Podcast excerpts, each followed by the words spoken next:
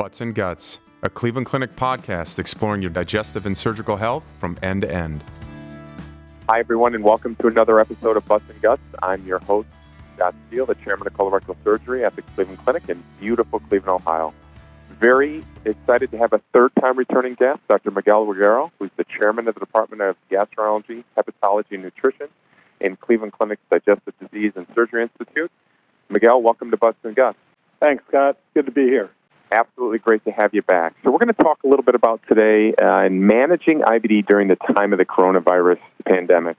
Obviously, for a lot of our listeners out there, they understand that coronavirus has had a dramatic impact on our daily lives, uncertain times, and oftentimes even scary. And I guess both Miguel and I would um, be amiss if we didn't want to thank all of our listeners who are not only working in the healthcare, but also all over the community to helping out those in need. And I just want to remind everybody that as representatives of the Cleveland Clinic, we're here for you and that our facilities are open. We are working extremely hard to make sure that we hold up our commitment to keeping our patients safe and having our hospitals be among the safest places in the world. So, uh, Miguel, uh, you know, you've been on here before. Uh, if you would kindly just give us a little bit of an overview about IBD and, you know, what does this mean? What conditions does it encapsulate? And um, and talk a little bit about the COVID nineteen its impact on your patients. Thanks, Scott. So, inflammatory bowel disease or IBD really encompasses Crohn's disease and ulcerative colitis. And our current thinking is that these are inflammatory conditions in the gastrointestinal tract. Crohn's can occur anywhere from mouth inflammation all the way down to the anus, and the small intestine is most commonly involved. Ulcerative colitis is mainly the colon. Both present with diarrhea. They can have bleeding, pain. Uh, surgery, as you know, is sometimes required as well. And we think that this is an immune mediated disease, meaning something in the environment triggers the immune system to attack the small intestine and the colon. So that's inflammatory bowel disease in a nutshell. In terms of COVID 19, uh, as we know in this pandemic, this is a novel coronavirus. SARS CoV 2, and this is primarily manifested with upper respiratory tract infections, specifically uh, pulmonary failure. So, infiltrates in the lungs, pneumonia. Uh, we've seen on the TV and news so many cases of people getting sick very, very quickly. However, coronavirus, COVID 19, can also impact the GI tract. And as we've discussed before, a variety of GI symptoms. So in IBD, the worry is that COVID 19 does it increase problems? Is there more prevalent? And what about medicine? So thanks for that question. So one of the things we like to kind of go over from here is a little bit of a truth or myth. So truth or myth. If I have a chronic disease such as Crohn's disease or ulcerative colitis, am I more likely to get COVID 19 or reverse? Is COVID 19 more apt to have a dramatic impact on me with that disease? Myth overall. To answer it in one word, I would say myth. IBD itself does not mean that somebody who has IBD will get coronavirus, will get COVID 19. And IBD itself is not a disease that has been linked to COVID 19, like other diseases, diabetes, hypertension, etc. If you're a patient with IBD and you get SARS CoV 2, actually get the virus that causes COVID 19, there are not higher rates of COVID 19, meaning the systemic illness that we see and hear about. So, having IBD, being on medicines, does not mean that the virus, the coronavirus, will lead to the systemic illness of COVID 19, with one exception high dose steroids. High dose steroids probably are linked to worse outcomes in COVID 19, but all of the other medications, we have not found that true. So, truth or myth, kind of just to piggyback on that last point that you made. Let's say that I'm somebody who's on some of the immunosuppressants in terms of IBD. Should I stop those IBD medications to have either prevention for COVID 19 or an impact on COVID 19?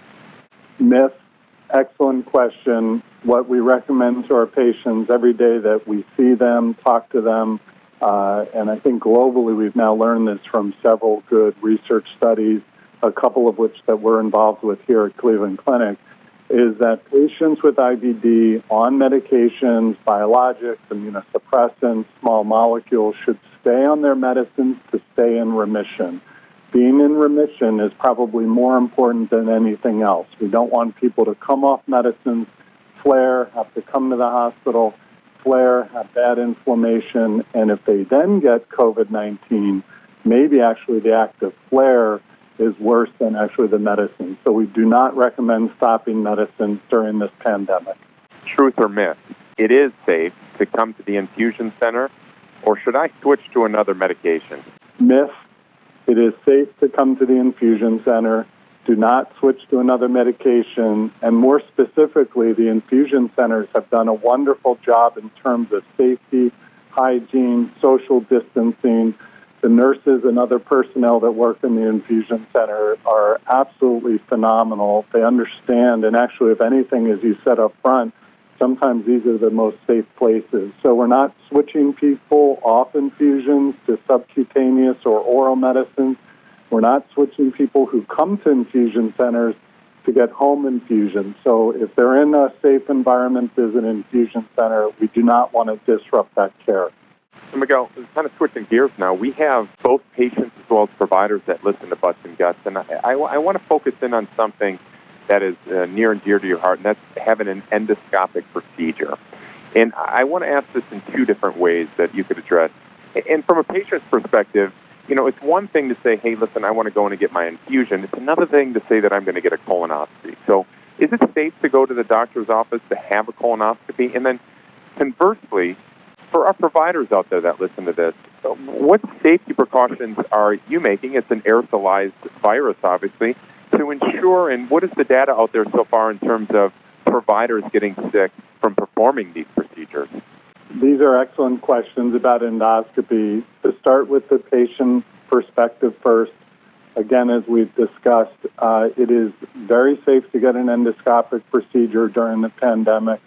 There have not been higher risk to the patient in any study for the act of simply coming in to get an endoscopy. So we highly recommend, whether it now even be a screening colonoscopy in Ohio, uh, we are open for screening colonoscopies. We're open for all endoscopic procedures.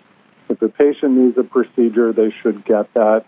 Uh, as with the infusion center, we practice social dip- distancing hygiene. We make sure the patient is safe.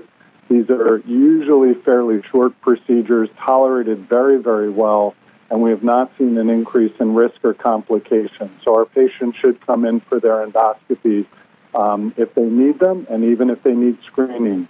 Regarding the healthcare provider, um, I'm happy to say, based on large data now from across the world, there is not, and I'll say it again, there's not an increased risk of COVID 19 being transmitted to providers who are performing endoscopic procedures.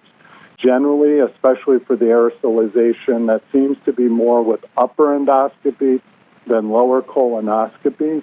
Uh, for those procedures, we do wear N95 masks as a precaution, although there's not been a study to say that wearing a surgical mask would also be protective we do wear N95 masks. There is regional variation in terms of testing before an endoscopic procedure.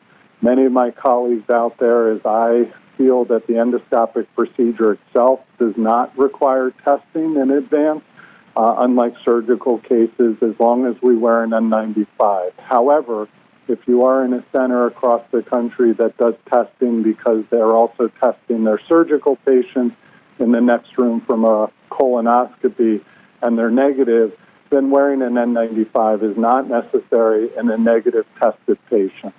So, from a nutritional standpoint, are there things that if I'm a patient out there, I should be eating that can help manage my IBD or maybe even have, have some impact on COVID? Diet's so important in IBD that this is a common question, and I'm happy to say, as you know, because you're part of our medical home in IBD that we have a dietitian and they're expert in diet and IBD. Simply put, uh, we recommend a healthy diet in the time of pandemic. So good sleep hygiene, good diet, exercise, take care of yourself. A healthy body is actually probably the best thing we can do in terms of preventing coronavirus. There's not a specific diet per se, an antiviral or anti coronavirus diet, but again, more practical tips on staying healthy, eating well. Uh, if you do need dietary counseling, I think dietitians are an excellent resource in terms of providing this information, especially to our IBD patients.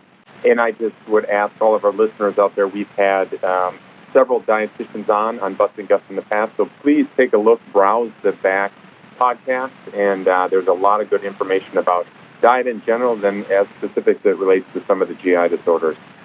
So, uh, Miguel, you've been a leader in this space in terms of not only IBD, but a thought leader, a worldwide leader, and especially taking on this uh, treatment pathway in this coronavirus pandemic phase. So, what's a final take home message to our listeners, especially for those patients with chronic disease like IBD? What is your take home, your message to not only your patients, but also your providers? Take home messages in terms of chronic diseases during this time of the pandemic are first and foremost, take care of yourself. Uh, secondly, that ties into taking care of yourself. If you are on medicine, don't stop your medicines. Confer and consult with your provider if you have any questions or concerns about your medicine. Thirdly, being in remission and staying in remission for IBD, but this is true of other chronic diseases, is probably the single most important factor in terms of this pandemic.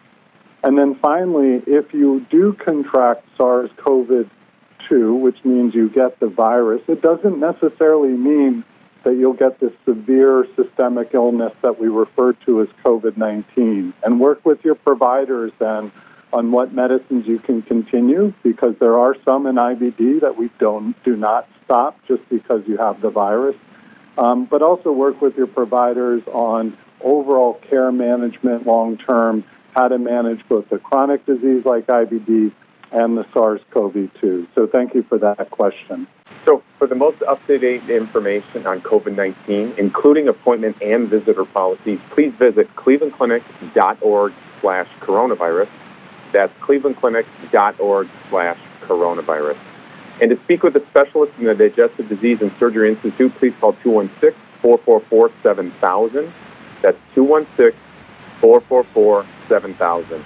And remember, in times like these, it's important to keep up with your medical care. And rest assured, here at the Cleveland Clinic, within the DDSI, we're taking all the necessary precautions to sterilize our facilities and protect our patients. Miguel, thank you again so much for joining us once again on Butts and Guts. Thank you. That wraps things up here at Cleveland Clinic. Until next time, thanks for listening to Butts and Guts.